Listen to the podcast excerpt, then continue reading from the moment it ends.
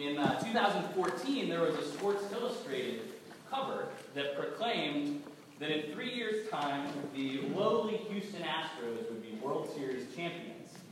This cover is now famously prophetic, and uh, it was funny because at the time, the player on the cover was George Springer, a player who was a rookie, who was striking out almost at a league record pace, and he was the young star of this team that was a perennial bottom dweller. There uh, was the title that declared your 2017 World Series champs. And while this called for praise of the Astros, there wasn't much cause for praise. But I'll say one of the best celebrations that I've seen this year was this past month when the Astros celebrated their win. They were World Series champions for the first time in their 55 year history, and none other than George Springer was the MVP. He hit four home runs in back to back to back to back games, never before done. Five total home runs, 29 total bases, destroyed some of the previous records of baseball. In this case, there wasn't just a call for praise as they announced him as MVP, there was much cause for praise. Now, I know that I'm a baseball nerd, but uh, similarly, this format of there being a call for praise and us as humans wanting a cause for praise is actually the format that we see throughout the Psalms. And it's one that we find in our Psalm tonight, Psalm 100. We see a call for praise in the first verse, echoed by a cause for praise. Again, we see a call for praise in the third verse, and a cause for praise again in the fourth. It's these types of calls for praise that have been used throughout the church's history as Christians gather for worship. It's actually likely that this psalm was used at the temple in Jerusalem, and it's a part of the Anglican liturgy. It's called the, the Jubilate Deo, Latin for the first phrase in Latin, which means be joyful to God. It's actually a great celebratory tone to start. And it's a good hint that if something has been important uh, to the church for hundreds of years, then it also has value to us. So as we look together tonight, look down at Psalm 100 in your leaflet. You'll see that it's composed as a poem. Each poem has three lines. Now, preachers often get uh, a bad rap or, or are given a hard time because they have a fondness for three-point sermons. As if you, if you have four points, you're trying too hard, or that's more than a congregation can bear. And if you have two, well, you're just a slacker. Well, our passage gives us three points in each of four verses. Don't worry, I don't have 12 points. But if you follow along, there will be four simple points, one for each verse. I think that we see a call for praise, a cause for praise, a choice to praise, and finally a chorus of praise. Look at verse 1 with me, and you'll see that each of these verses has a threefold uh, invitation.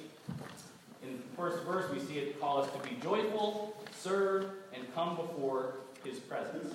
I love how this starts. Oh, be joyful. It should have an exclamation point, and some translations do. I'm, I'm slowly learning Greek, and I realize that the exclamation point isn't something that translates perfectly. But I've heard that this verse has been translated in some editions as make a joyful noise to the Lord. And some people have told me, maybe after realizing how I sing when I'm standing next to them, that that's for those of us who uh, should not be up front singing, and all we can do is just, well, at least if you're going to make a noise, be joyful. I don't think that's what it's about. I think it's actually, it's closer to the metaphor of the sports analogy that I shared with you. It's the acclamation of shouts and praise and celebration that we hear on sporting side. I have a friend, Griffin, and uh, we worked together uh, in youth ministry for a number of years, and we would go to a lot of students' games. And Griffin knew nothing about sports. Not just any sports. He would sometimes even cheer, Go Sports! Or he would cheer for a team to put the ball in the gold net basket that didn't fit the sport. What Griffin lacked in understanding, he made up in enthusiasm. And I think sometimes that's a good reminder for us that we aren't always understanding of the ways that God is working, but we're called to enthusiastically give thanks. Secondly, we see uh, that we're to serve the Lord. I think it's interesting that worship, uh, when you come to church, it's often called a worship service. And I think that that's because the best service that we can actually offer to God is our worship. Romans 12:1 goes so far as to say that we should offer our very lives, that it's our spiritual act of worship, and that we should do this with gladness. And that may even mean singing songs when your noise is joyful but not beautiful, like mine. I think there's actually something about singing that when you sing words, it can actually change your heart and change your attitude. I, I know that because uh, I like to listen to KC and the Sunshine Band at times. Uh, lastly, it says, Come before his presence with a song. You'll see in each of these stanzas there's actually a growing intimacy from line 1 to line 2 to line 3.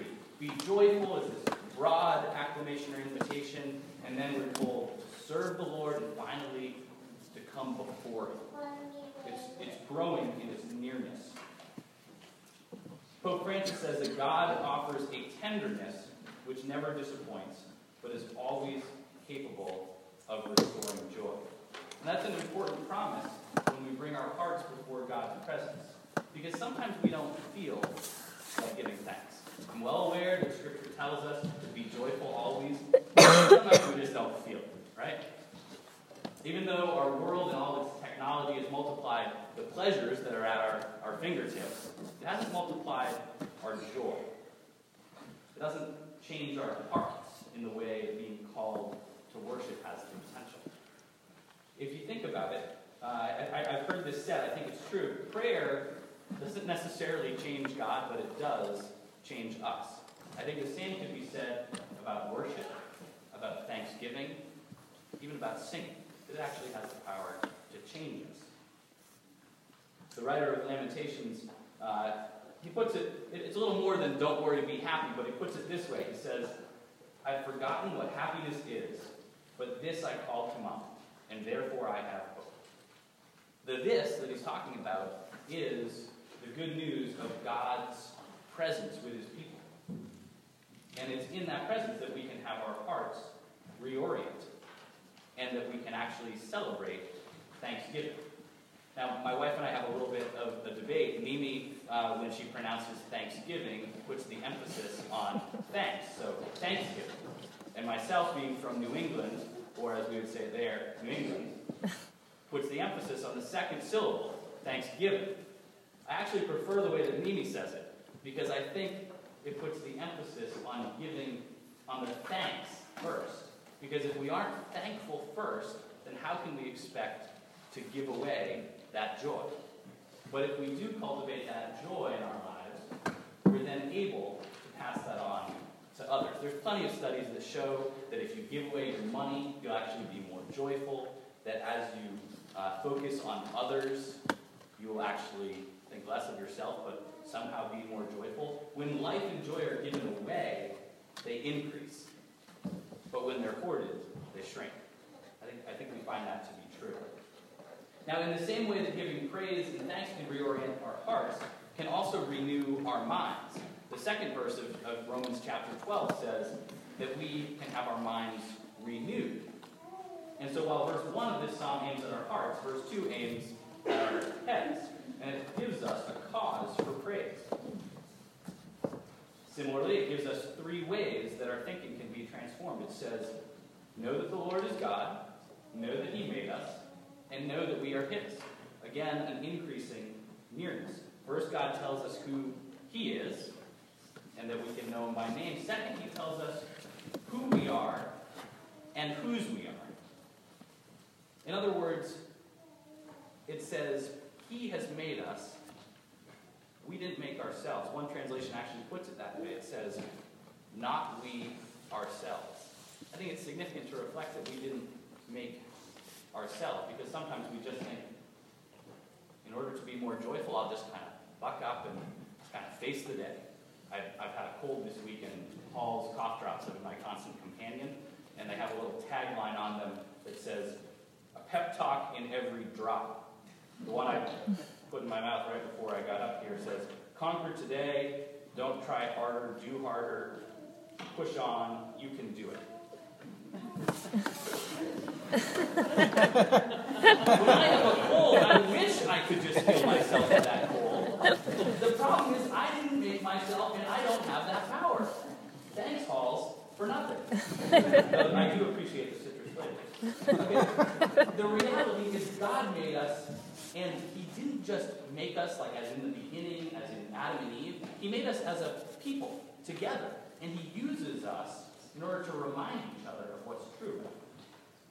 And lastly, we see in, in the third uh, line, He tells us our relationship to Him, that we're His, that we're the sheep of His pasture. You might remember the setting of Psalm 23, where David uh, declares that the Lord is my shepherd.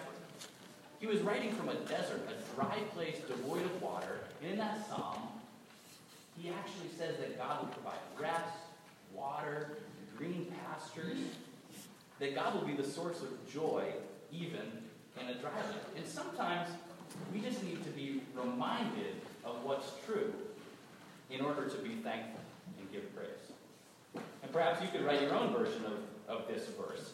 I'm, uh, I'm not big on Pinterest, but I do like a good craft project. So maybe for you, that means you could make a table runner this week or, or placemats and put out some markers or, or crayons for kids and actually record on there things that are a cause for giving thanks, things that you're thankful for. And then maybe you have some moment where you can recite and recount those together. I think it actually has the power to renew our minds when we recall and tell each other what is true about what God's doing in our lives. It reminds us of what's true. Romans 12, 2 goes on to say that when our mind is renewed by God, then we'll actually be able to understand what God's will is, his good, pleasing, and perfect will. And so as we turn to the third verse, it deals with just that, our will. Because in the third verse, we see that we actually have a choice to praise. Something we can do or not do. Look at the threefold uh, invitation in verse 3. Enter, go in, give thanks. Now each of these takes a choice. It took a choice for you to be here at church. Some of you took an extra choice to be at church twice today. Um, the reality is these things are choices, and they're ways that God wants to actually change our hearts so that we are thankful, so that when we draw near to Him, we have a thankful heart. Now, in the time that the Psalms were written, there, of course, was not uh, a church. There certainly wasn't a church with awkward entrance and exits, uh, but there was a tabernacle. And I was an architecture major, and I can tell you that even reading the confusing chapters in the Old Testament about how the tabernacle was built, I still don't quite get it. But I can tell you this there were gates, and you first entered in through the gates, and then you were in the courts.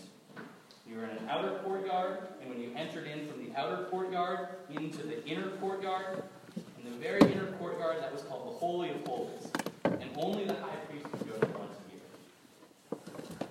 But for Christians, the belief is that Jesus is our high priest, and because of him, we can not only enter into his church, we not only walk through the doors, we can actually then go into the place of worship. And we can give thanks. We can participate in the life of God's people. Because the gates, the doors of a church, that's just the entry point. And entering in, these progressive actions of nearness bring us closer to God. Now, I admit uh, that I'm a Celtics fan, and this last week, the Celtics were playing the champion Golden State Warriors. The Celtics have on their team a 21 year old Jaylen Brown, uh, who barely more than a rookie, and he received news before the game this week, just hours before, that his best friend Trevin had passed away. He went to his coach, he said he didn't think he could play. And he wasn't planning on playing. He wasn't going to go to the arena. But he got a call from his best friend's mother just hours after she lost her son. And she reminded him of the love for basketball that Jaylen and Trevin shared. And she reminded him of what he knew was true, was that Trevin would want him to play in the game. And he went out there and he actually took action. What impacted his heart, what he thought about in his head about his friend, what he knew his friend wanted him to do. He went out and played and dedicated the game to his friend's memory. Now, this uh, lowly 21-year-old uh, really showed up, Kevin Durant and Steph Curry, and they beat the Warriors, and he was really the star of the game. He said afterwards that he felt like he was just going through the motions. He doesn't really remember much of the game. And sometimes going through the motions is all that we can do on the path ahead of us, on the path where gratitude is somewhere in the distance and all we experience is hurt. Now, I'm not sure exactly what's going on uh, with Jaylen, but I can tell you last night he played the Hawks in Atlanta, and he grew up in Atlanta with his best friend Trevor. He scored a career high 27 points and was again the star of the team. Now, I know that Jaylen probably didn't want to show up at the gates of the arena. He certainly didn't want to enter in and go into the court.